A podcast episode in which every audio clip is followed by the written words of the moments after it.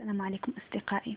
مرحبا بيا عندكم ومرحبا بي مرحبا بكم معايا في البودكاست اللي هو في الأصل ديالكم. الحياة عبارة على ثلاث أشياء مهمة. حب الخير لغيرك كما تحب لنفسك احترام متبادل. تفاءلوا بالخير تجدوه دائما ما نسعى إلى تبرير أفعالنا وتصرفاتنا. دائما ما نمارس فن الإقناع مع الناس كي لا نفهم خطأ.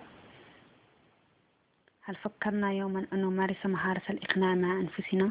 هل جربتم ذلك؟ هذا ما سنعرفه في حلقة اليوم من الجزء الثاني من مهارة الإقناع التي تعتبر من أهم وأقوى المهارات التي علينا تعلمها لكن ماذا لو مارسنا هذه المهارة على أنفسنا كي نقوم بالتغيير والحصول على نتائج إيجابية ونحقق عادات الناجحين لا تحكم على أي فكرة ما بالرفض لمجرد لمجرد الرفض. فإذا طرح بعض الناس لك فكرة أو عادة لا ترفض لمجرد أنها ستجعلك تشعر بالألم. لو تبنيتها أو جربتها كبداية لمشروع جديد دراسة للغة ما بل أدرس هذه الفكرة جيدا وأعرف أن كل تعب نتائجه طيبة لاحقا واقنع نفسك فيه. اجمع المعلومات عن الفكرة التي تراودك ولا تحاول إقناع نفسك بالفكرة لا تعرف عنها أي شيء أو معلومات غير كافية.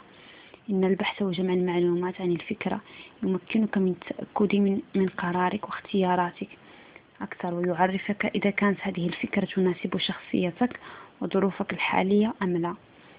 تعلم أن تكون إيجابي في نظرتك وتفكيرك. فالتفاؤل والإيجابية فالإنسان المتفائل إيجابي في نظرته في الحياة راض عن كل شيء عكس الإنسان السلبي المتشائم الذي تكون نظرته إلى الحياة سوداوية ولا يرضيه أي حال فالتفاؤل والإيجابية من أهم عادات الناجحين. إذا عرفنا وفهمنا ومارسنا مهارة الإقناع مع أنفسنا فحتما سنحصل على التغيير الذي نريده. وسنغير عاداتنا السلبية إلى عادات إيجابية. كونوا بخير. في أمان الله.